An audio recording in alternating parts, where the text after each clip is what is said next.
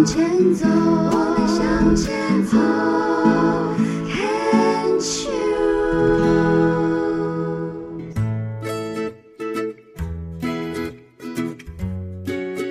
牵手之声，暖暖新世界，我是 Sunny， 欢迎继续收听节目第二个单元浅谈英语二三事。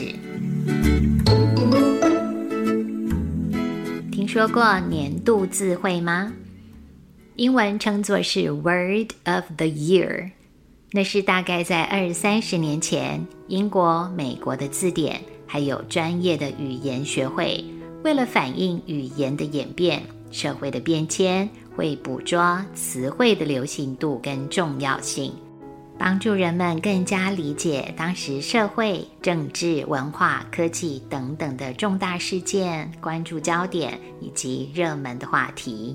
他们的方法就是借由在每一年的年底或隔年的年初，挑选出这所谓的年度字汇，一个或好几个，进行投票，来提供社会大众一些具有影响力的洞察，呈现那段时间让人们产生共鸣，或者是属于那一段时间的趋势。今天的单元，我们就来看看这些对我们地球人而言息息相关的字汇能量。我们先来大略介绍一下几个标记性的领头羊。 The American Heritage Dictionary 从1990年代初期就开始选择年度字汇，以反映当年在语言上凸显的字汇。另外，1889年成立的美国方言学会 American Dialect Society， 会员们从1990年起就开始搜集、公布年度最流行的单字，在年度大会举办时，投票选出最被美国人谈论的字或者是词。有趣的是，除了选出年度字汇之外，这个学会还会在其他分类项目也会选出最具特色的字，像是年度表情符号、最有创意的字、最可能存活的生字，以及最夸张的字等等。再来一个有名的例子，是英国的牛津词典 Oxford English Dictionary， 简称 OED。他们从2004年开始选择年度词语，每年年底 OED 都会宣布一个引起广泛讨论或者具有特殊文化意义的词汇，来反映当前的语言和文化趋势。渐渐，各个知名字典、词典的出版商，像是 Merriam-Webster 字典、Collins、Cambridge，前仆后继也引入这一个概念，让自家编辑群跟专家学者们根据自己特色和着重的面向，公告选择出来的流行字词，借以展示每年语言变化的敏锐度。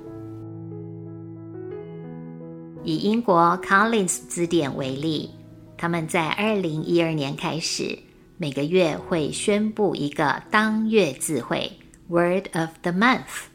一年结束之后，就会集结刚结束那一年的每一个当月字汇，公开让大众以及编辑群等人来做出选择，从中投票选出一个最具影响力的年度字汇。像是2013年他们选出来的生字是 geek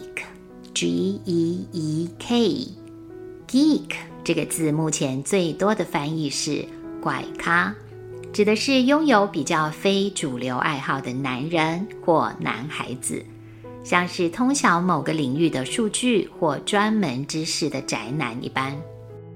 2014年他们选出来的字是 photobomb。 Photo P-H-O-T-O Bomb B-O-M-B， 前半部的 photo 是照片，后半部的 bomb 是炸弹的意思。记得 bomb B-O-M-B 字尾的 B 是不发音的哦。Photobomb 中文直接翻译为照片炸弹。这好像有点难懂难理解，不过稍微转一下意思，会毁了照片的炸弹可能就容易理解了。意思指的是在别人拍照时突然出现在镜头里捣乱，破坏了照片画面的美感之类的，就是现在人常常说的乱入抢镜头。可见那一年应该是有太多人开心拍照时都因为朋友的恶作剧而扫兴了吧。2015年被选出的生字是我们之前节目中曾经提过的追剧 binge-watch B-I-N-G-E-W-A-T-C-H， 这个动作已经是许多人生活中很熟悉又无法割舍的动作，让我们至少把这个字牢牢记住吧，别辜负造字者的用心，毕竟它可是在2015年发挥了最大影响力的生字呢。刚刚的 photo 加上 bomb binge 加上 watch 这两个字都是将各自完整的生字直接一前一后摆在一起，所以是复合字，复数的复，很清楚就是将两个字或三个字直接组合。而2016年所选出来的年度字汇就不一样咯，它是将 Britain 英国和 Exit 离开退出所混在一起而形成的生字，是一个混合字，保留 Britain B-R-I-T-A-I-N 的前两个字母 B-R， 再加上离开退出的 Exit E-X-I-T， 结合起来变成 B-R-E-X-I-T， 念作 Brexit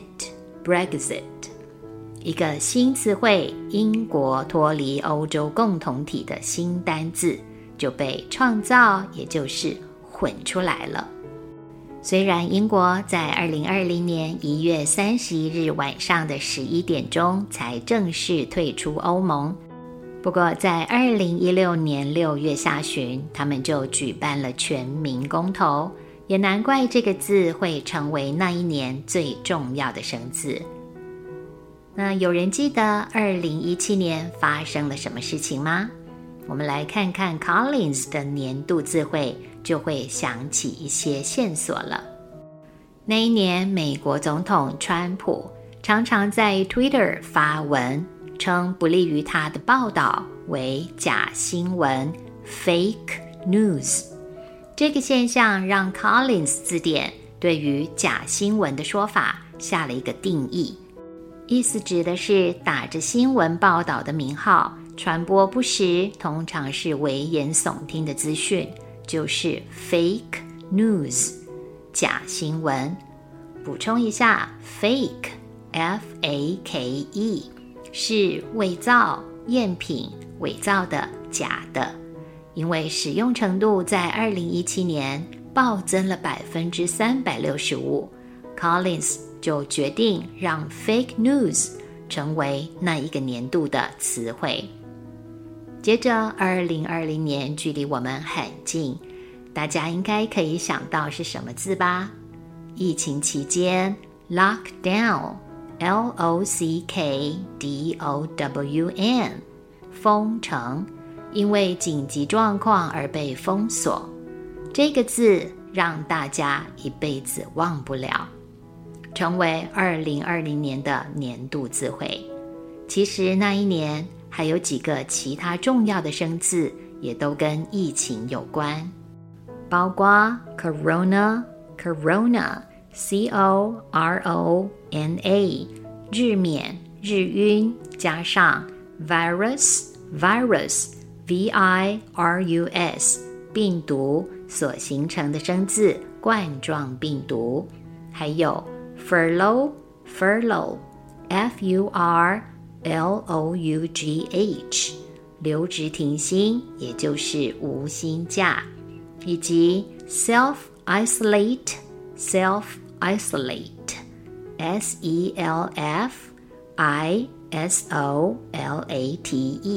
自我隔离。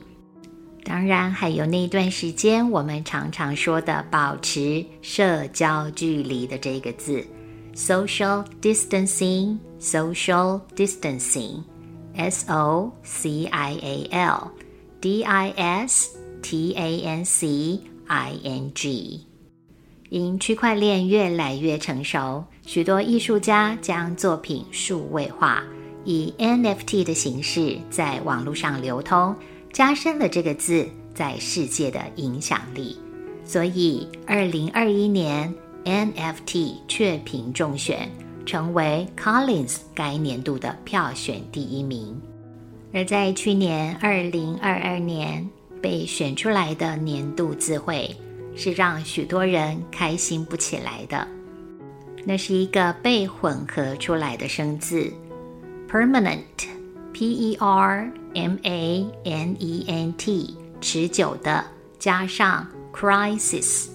C-R-I-S-I-S 危机、紧要关头，这两个字合起来成为 permacrisis 长久危机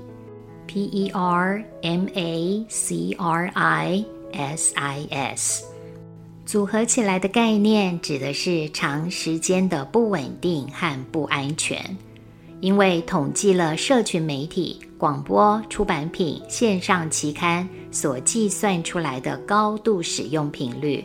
显示了包括英国本身正在面临进行中的危机、世界焦点的俄乌战争、通膨导致的高昂生活成本、严峻的气候变迁，都让全世界的氛围低迷悲伤，也让大家知道2022这一年许多人过得很辛苦。我们念一下刚刚 Collins 字典所推选出来的年度字汇，从 geek 怪咖、photobomb、binge-watch、Brexit、fake news 再到 lockdown、NFT 以及去年的 permacrisis 长久危机。我们迎接这些字汇进入到人类的意识层面，透过这些字，我们可以看到人们的行为、思想、需求、生活观跟价值观。那我们是如何理解这样的世界的？我们又如何理解自己在这些氛围中是怎样的存在呢？真心希望在充满挑战和机会当中，我们也能够从年度字汇里找到自己定锚和轻盈的力量。